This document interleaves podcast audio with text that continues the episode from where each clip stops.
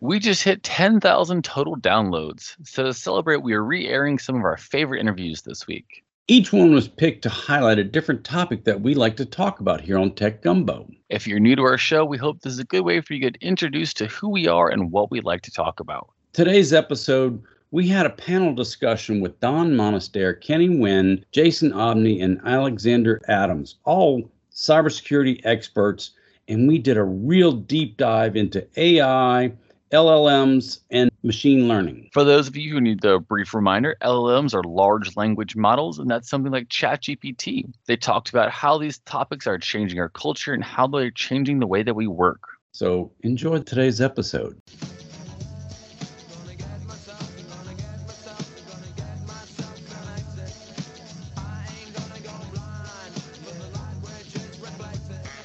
Okay, everybody, welcome back once again to Tech Gumbo. I'm Haggai Davis II, along with Haggai Davis III, and we'd like to welcome you to Tech Gumbo.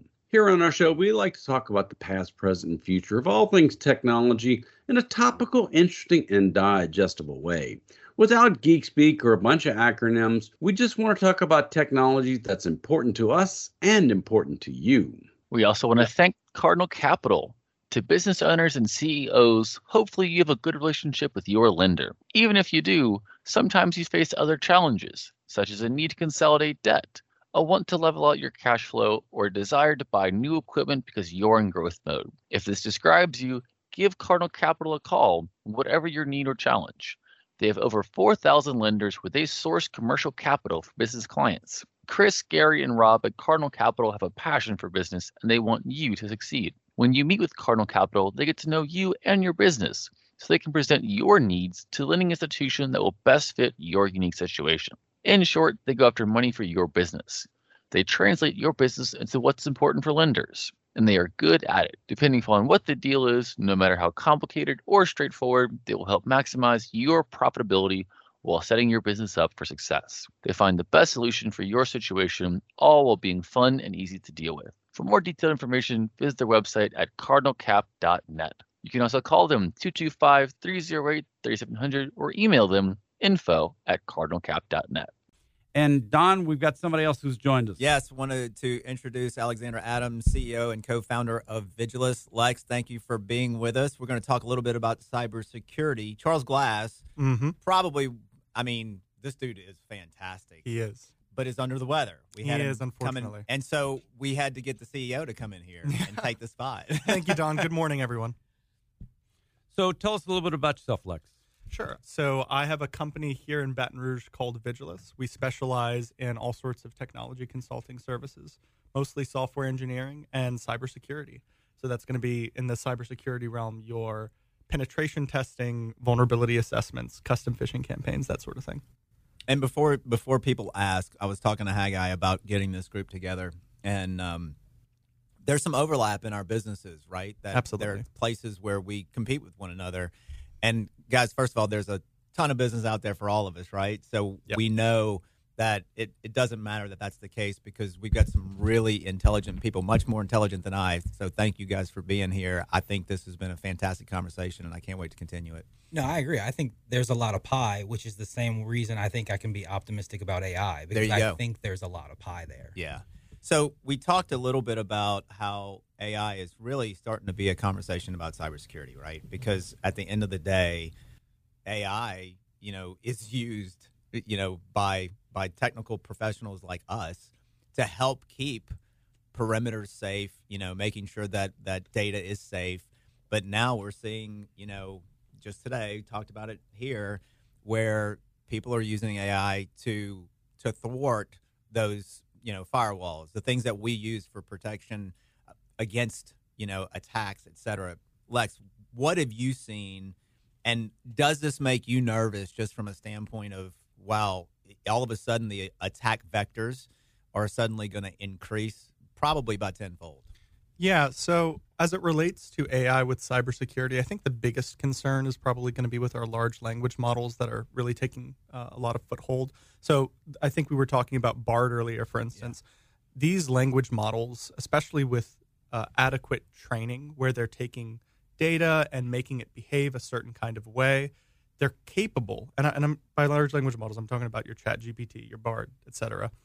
These models are capable of pretending to be a human. And you've all interacted with them. It's very difficult to tell the difference between human writing and the writing from one of these machines. So in cybersecurity, there's a thing called social engineering, where you are attempting to convince or trick someone of something in order to gain access to a system that you wouldn't have otherwise had access to. So with a large language model, you could do an en masse type of attack against an organization with customized information based on how the model was instructed to behave. And I think that's one such area where we really need to see some additional safeguards with cybersecurity. Is this where, like, a bunch of my employees would say, get an email posing as me, saying, please give me the information here. I need to access for a client? Right. So, like, a really common one would be phishing, what you just described. So you're simulating kind of an attack where someone is coming through pretending to be an appeal to authority, an authority figure within your organization. So they are emailing your people, and with information from that organization that the model has been trained on, it can come through and try to exploit and get access to the systems that it wouldn't have otherwise had access to. So that's one such huge concern. But now you're also seeing in AI really good text-to-speech models, okay? So these are models that are capable of emulating human speech very effectively. When you combine that with something that generates text very effectively, you could now do a robocalling campaign where you're trying to target. Maybe you have a list of 10,000 organizations, and it can not only take, using speech to text, what the person on the other line is saying, but generate with text to speech a response to keep things going. With a certain end goal, by the way. And I think this comes back to getting involved, bumping around, getting used to experiencing what these interactions feel like so that you can better identify them if it does happen. I mean, like, there are all these things that are these little tiny things that the AI doesn't quite get right because it's not really a person. It's not sentient. Right. It is just an algorithm under, you know, the world's most powerful, algorithm. I mean, you know, to some degree, but at the end of the day, I'm a massive optimist of human potential, and that's why I think that, like, if we kind of go about it right, I think we can just get just as good and be able to, like, say, hey, help me identify, and we can use the AI to identify it too. If it feels fishy, I'm like, hey, other AI, help me figure this out. Yeah, and that's kind of like the radar and the radar detector, right? I think the technologies will continue to try to compete and keep up with one another. The one thing that I like to tell our customers, because it helps me sleep at night, is that we typically log into our computer and we feel inherently safe. And I would argue that we should feel inherently unsafe, because I'm not the optimist when it comes to cybersecurity. Because I often believe that, you know, if you're going to drive through a bad neighborhood, you tend to roll the windows up and lock the doors, right? I'd say the internet's a bad neighborhood in many cases. Well, most people don't understand, as soon as you take any device and connect it to the internet, even if it's a wireless, you know, smartphone, if you've got your computer and it's plugged into the internet, you're now facing the internet and you're out there exposed in the wild to all of the ills that mankind is trying to create on the internet. And so you've got to take steps, like the cybersecurity experts that are here with us, to protect yourself, to protect your computer, your employees, your business, your data, because data is king nowadays. Let me ask you guys something. Let's say you get a phone call and the person on the other end says, hello. Actually, this kind of reminds me. Several years ago, Google was demoing this thing where they would call and schedule appointments for you. I don't know if you recall this. Yeah. So they would call in and they'd be like, hey, I'd like to schedule a hair appointment for a client, something like this. Mm-hmm. So this is technology that's been around for a while. Let me ask you guys this. You get a phone call. How do you determine if it's AI or not right now, right? That's really challenging, because you might say, well, there's something off about AI. AI is weird. Humans are weird, too. Humans do weird stuff all the time. Yeah. So what exactly should people look for? I think that question may not be answerable, to be honest with you, today. Yeah. Now, that said, there might be certain back-end things behind the scenes that are helping to screen these calls. But there's the patterns that you might think to look for. Maybe they say additionally at the end of too many sentences, or they're wrapping things up, or they're speaking for too long without pausing. It's just a tough one, guys. Yeah, this is where I wish there was like a universal code where you can ask someone if you're an AI or something like that, and they're forced to say yes or something. Yeah. And are you the police? Yeah. Like, are you a cop? Yeah, are you a cop? A narc? To get back to the Asimov's rules of robotics, you know, when robots can do no harm, the robot has to do everything that a human tells it. Yeah. You now put in another one, you have to identify yourself as a robot. That's right. So there have been a ton of fake Amazon reviews, because this is something that AI is great at, large language models, generating these fake Amazon reviews. They were able to find a lot of them because they would have the text as an AI language model in the actual review, which is hilarious. I mean, we're talking, yeah. No, I mean, it's kind of funny. We're dealing with a lot of this at work. We do a lot of outbound IVR, inbound IVR, and so we're dealing with what they call A to P 10 DLC. What that means is application to person, meaning a computer's calling you. And so you have to go through registering these campaigns with your phone numbers to make sure you can do that. And so, that's the other reasons I'm able to kind of still be that optimist, is because I do see the other side of things that are also in play that are kind of leading us towards being prepared for this. But like we were talking about all day, the speed of this is insane. Yeah. And so the speed of regulation and government is not insane. And so we're going to find ourselves having to kind of play catch up. But again, that's why we all just need to be involved. Yeah. And look, if you guys are interested in this topic, I would definitely suggest reading a book called Scary Smart by Mo Gawdat. I'm probably messing up his name. He wrote that book about a year ago, and it's pretty impressive how much he got right about these LLMs, because he was involved in it. He's I want to say was employed with Google for some time, but he simplified this whole concept of how the people who want to use it for bad are going to use it for bad, right? And the people who want to use it for good are going to use it for good. And so it's really almost like we all feel like kind of kicking and screaming. There has to be some regulations, some guardrails that we can put around it, so that, Lex, I don't know about you, but as the CEO of an IT company who makes a living on making sure that people's data is safe, it makes me nervous. I mean, it really does make me nervous. Extremely. Yeah. Didn't Google get rid of the do no harm? Like they got years ago, yes. So does that mean now that we're in this phase of life and technology, like that, this is scary. It's like, I would do harm. Yeah. We definitely can do harm, but we choose not to, kind of thing. Yeah, I mean, to me, it's like now when you're hiring folks, you got to make sure these people are like good people then, right? Have y'all talked to your employees and said, hey, be aware of what you feed into this, because Don't feed privileged information into this. Like, don't put anything out there that you shouldn't think. Like, and now this isn't that groundbreaking of information. You could say the same thing about social media. Don't go posting our data all over social media. Right. And so, but the bigger part here is that you can feel the value so quickly with this that it becomes increasingly tempting to be like, ooh, let me put this thing in there to get it solved. But that's a very real part, too, in the security part. And I think that's why we're going to start having more and more conversations about companies investing in their own LLM, and maybe even looking at private networking and public cloud maybe not being quite as popular for that particular use case. I think we're all going to have local LLMs running on our phone, and we're going to have effectively communication between all of these systems so that you can keep your private things private, but you can still kind of communicate the intent of what you're trying to do. Right. We're practically almost there. So there are models that exist right now. Facebook just released one that are within 95% as accurate as ChatGPT 3.5. And these are things that can be run on your computer or on your phone. Mm-hmm. And when Windows 12 comes out with it all baked into it, you're going to be using it and may not even realize it. Right. And that's always a privacy concern as well. Like you had mentioned, employees are inputting data that could potentially get sent back to someone that shouldn't have access to that data. Right. Shouldn't have the privilege. So we asked a couple of questions to our Facebook listeners, if anybody had any questions for the panel.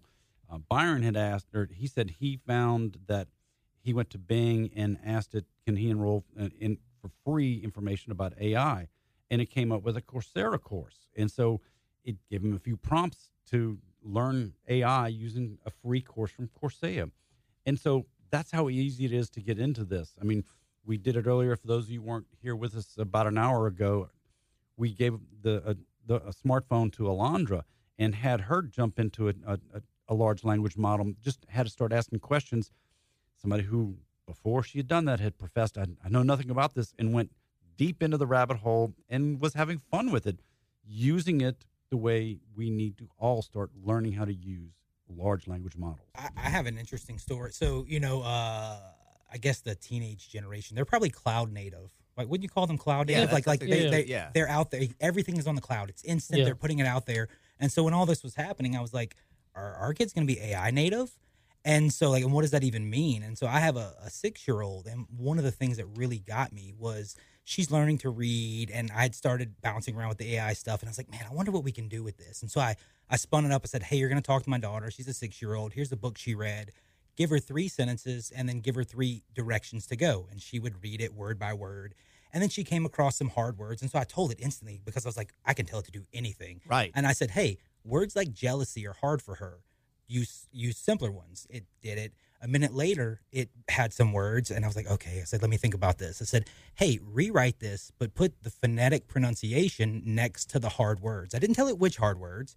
It picked a couple. One was siblings, and I told her, I said, hey, this is the word, and this is how it sounds.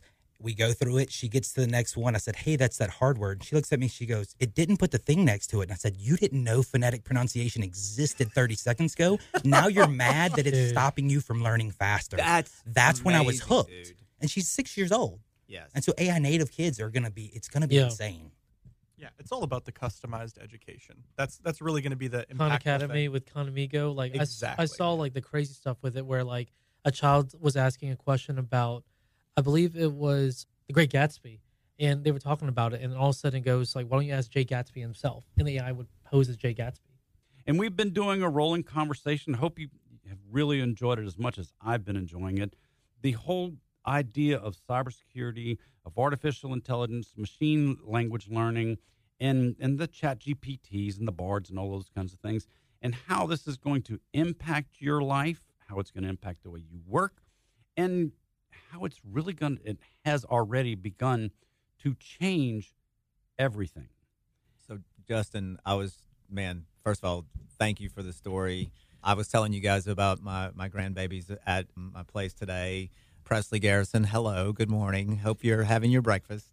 Is your daughter now asking you, hey, can we go talk to the AI now? She says the thing, can we go do the computer thing? And she says, can we go? Because it's a game in her mind. And like the day before that happened, I had been driving home. I pick her up a couple of days, and she said, I said, what'd you do? She said, nothing. And then she said, oh, we read this book. And that day is when I asked her, I said, hey, give me 3 things to talk about my little girl, but keep it for a 6-year-old. And we had a 30-minute conversation. And that's what led to the next day happening. Comes back to that communication barrier, man. That's what's really happening is we're breaking those communication barriers through this technology. Okay, so let's kind of look over the horizon kind of thing. So the ChatGPT's been out for 6-7 months now. What does things look like 1 year and 5 years from now? It's interesting that you brought up that you asked those. What are some conversation topics for me to talk about with my little girl? I've always been curious with the release of large language models. Will this have an impact permanently on the way that we communicate? The ease in which it is for us to generate ideas. Are we not working that mind muscle anymore? The muscle that's responsible for genesis, creativity. Are we also going to be addicted to our phones and our computers? Like that's another thing I think about with this is like the more addicted we get to this as an enablement technology platform, the more we're going to be on our phones, the computers. It's also like, I also want to be on it less. And so I fight with that instinctively is like, I want to push this technology, but also I need my downtime as well to think and be creative. Yeah. Yeah. I agree with a lot of that because it is very easy to fall down the rabbit hole and go too far. But kind of to that question of what does it look like, 1, 2, 3 years, who knows? I was talking to Don the other day and I told him, I said, okay, here, picture this. You are in your office. And you're like, it's Tuesday, and what's going on? You're like, well, I have a meeting in 15 minutes with the prompt engineer, and they're going to come here. I'm going to talk through the big project that I have that's a 1 month-long project, and we're going to queue up a system that will help me iterate faster. And that's, we're basically going to build this tool for what we're about to do. And the thing is, instead of now we spend these millions of dollars and build this tool, in 1 month, I'm going to throw the tool away because the next project, I'm going to pull them in. I'm going to say, hey, build me this specific tool again. And again, it's not about the tool being perfect. It's about it making me be able to press fast forward on my goals because the cost to getting that technology is being lowered. And so I think it's going to permeate way deeper than that. I don't think you're going to reply to emails anymore. I think you're going to answer questions and the emails are going to be drafted for you. And you're not even going to realize you're replying to emails. You're going to say, hey, what do I need to solve today? And it's going to be like, oh, you need to solve these questions. I'm super optimistic. I think, shout out to Iron Man, I think Jarvis is coming. I really do. You know what's scary? I feel like that could happen in the next 3 or 4 months. That's how fast things are coming. Facts. Yeah, where it's like year to 5 years. I can't even imagine because the rate of technology progress right now is insane. Like, I feel like with Google right now, with the Google, like how Google Suite's working, is that it can now transcribe. We already have stuff that can transcribe your meeting, right? Like Whisper, Otter, Gong. Like now, this all integrated into the suite that we use every day. The average human person is gonna imagine how hard it's gonna be to avoid AI. Well, and guys, I was just talking to somebody who is converting all of their cryptocurrency mining GPU over to LLM. And so it's like, think about that. Like something that people were getting into and investing billions with a B of dollars to go mine crypto is suddenly shutting those machines off, and because they can't keep up, there's not as much to make. Now they're turning those machines back on because there's a whole nother technology to slap on it. Obviously, there's going to be investment that will continue to push this technology so that it does get better and better and better so that we can utilize it.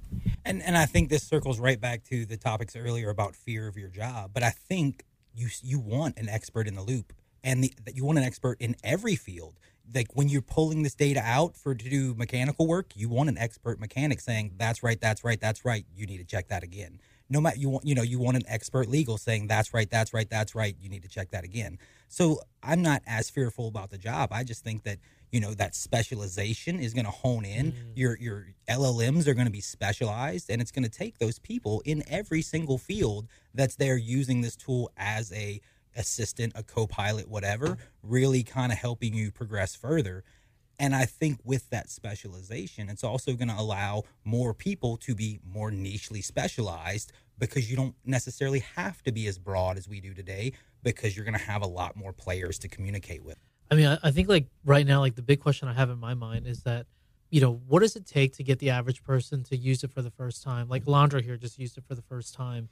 There's one thing for it to happen to you versus happen for you. Yes. And I think like the happen to you thing is where a lot of this like panic is coming from, right? How do we help it happen for the person then? So my dad used to do some drafting, right? And he did it with a slide rule and a protractor and of course CAD came and replaced all of that. But my dad did not end up homeless. Guys, AI is going to solve homeless, right? Yeah. It's not going to create it. And so I think it's all up to us. AI, how do I build housing for $5,000? How do I build it for $1,000? Right. How do I plan to be able to do that in 2 years? Right. And that's what I'm optimistic about, but I still have that fear, I guess, because I'm the CEO of an IT company that's trying to protect everybody's data. Lex, we talk about this. It's hard to not be concerned about what the nefarious use of AI can end up being. And I think we'll have to deal with both of those things. The term Pandora's box keeps getting brought up again and again. Yes. Yeah. Just because it can be used for good doesn't mean that people won't use it for evil. Yeah. And of course everyone talks all the time about guardrails, and there are different ways we can try to steer it or protect people from the maliciousness that can come about from AI.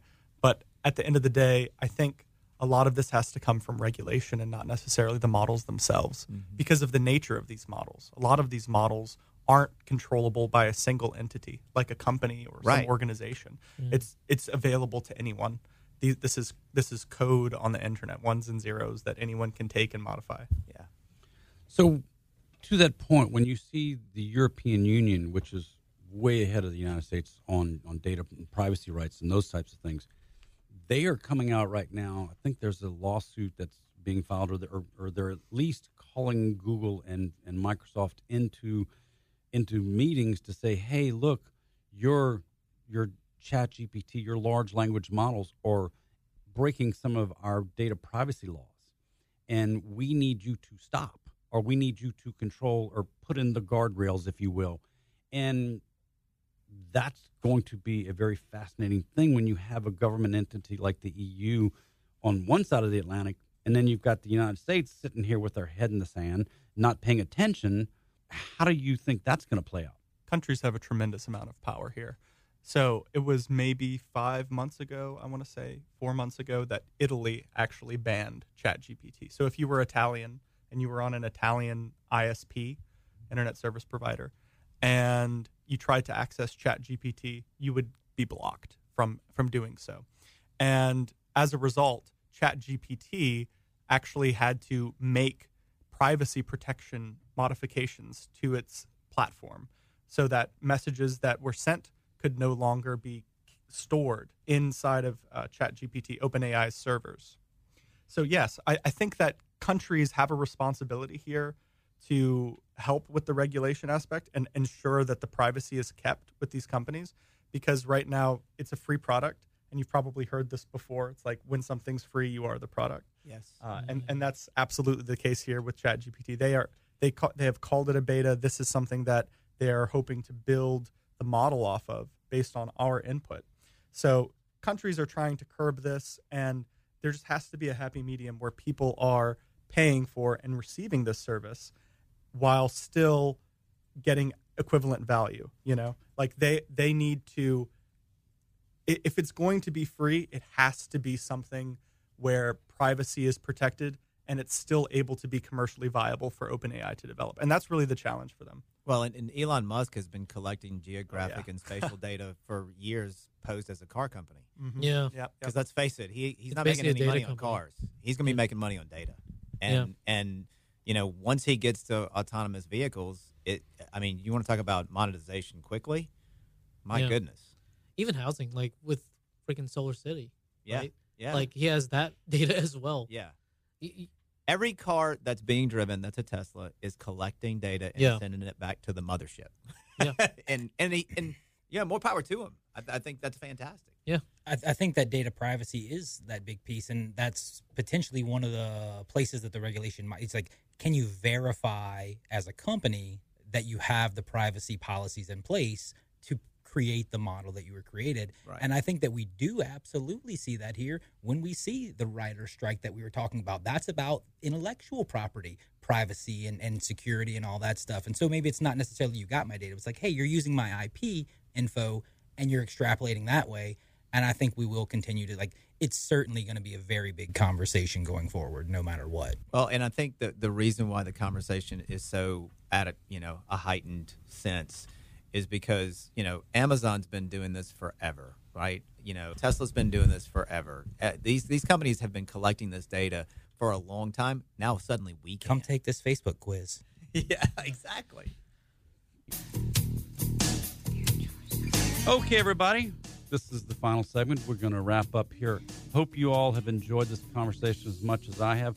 Guys, want to thank you all very much. Go ahead, Justin, tell us a little bit, what's going on, who you are, and how you can help us. Justin Obney. I'm the CTO of Paystar and co-founder of Elevator 3. At Paystar, we simplify payments for municipalities, governments, businesses, etc. And in Elevator 3, I have some wonderful partners that help me there and help me start the company. And we do consulting, software, mobile apps, and et cetera in the tech space. Yeah, so I'm Alexander Adams. I go by Lex. I'm the CEO of Vigilus, and I help people solve their technology problems a lot like with Elevator 3. We do bespoke custom software development and cybersecurity. We actually have an exclusive offer you wouldn't want to miss. For the first time ever, we're offering a free cybersecurity consultation to anyone who contacts us before noon today. You can reach us in two ways. You can give us a call at 225-725-AHOY, which is 2469, or submit a request through our contact form at vigilus.com. By the way, this was written by ChatGPT. Nice. So I'm Kenny Nguyen. I'm the CEO of 368. We're a strategic, creative, and technology partner for companies like Tony Robbins, Chase Bank. We typically solve problems like our customer experience isn't working online. Help us fix it. Or our brand purpose or our brand, it doesn't match who we are today. But really, I'm going to put on the hat of Assembly Required. The conference that we put on is all about connecting folks that normally don't get together because that's where I believe innovation happens. So I want to ask everyone here, if you're free on September 21st, go to assemblyrequiredla.com, and we would love to see you there because the next topic is how to build an uncommon brand. Fun fact, Kenny was the first person I texted right after I started getting this. I said, hey, we need to meet. Yeah, nice. And we met that week. Oh, we did? Yeah. Creativity, I thought of you. Yeah. Gentlemen, first of all, thank you. Really appreciate y'all being here. My name is Don Monistere. I'm the CEO of General Informatics. Contact us, 888-349-8766. Complex IT, simple. And I'm Haggai Davis, also with General Informatics, but also the host of Tech Gumbo. And really want to thank you all for listening. We want to thank General Informatics for sponsoring our show. General Informatics is an information technology firm with a mission to make our clients even more successful through the best use of technology. Based in Baton Rouge, Louisiana, General Informatics is a premier IT managed service provider delivering exceptional managed IT solutions to a diverse base of customers across the southeastern United States. From the beginning, we have maintained our commitment to meeting the growing needs of our clients through continuous innovation. With over 20 years of experience and a team of 180 plus employees, including technicians, engineers, program designers, GI has evolved to become the leading IT partner of business schools and government agencies. Our managed services teams can run your digital infrastructure or support your team on an on-demand basis, letting you focus on your business strengths. This has become a proven formula, so proven that 98% of our clients continue to do business with us year after year. Whether you need IT services, new technology, or have a question, visit us on the web at geninf.com. If you enjoyed our show today, we are here on Talk 107.3 FM every Saturday at 4 p.m. and the show reruns Sundays also at 4 p.m. If you missed any part of the show or you'd like to hear this or previous episodes, check out our podcast, available on almost every podcast platform, including iTunes, Spotify, Podbean, Google Podcasts, Amazon Music, Audible, and more. When you're there, be sure to subscribe so you get notified every time we post a new episode. If you like our show or you have any suggestions, let us know on our website at www.techgumbo.net. Thank you for listening to Tech Gumbo.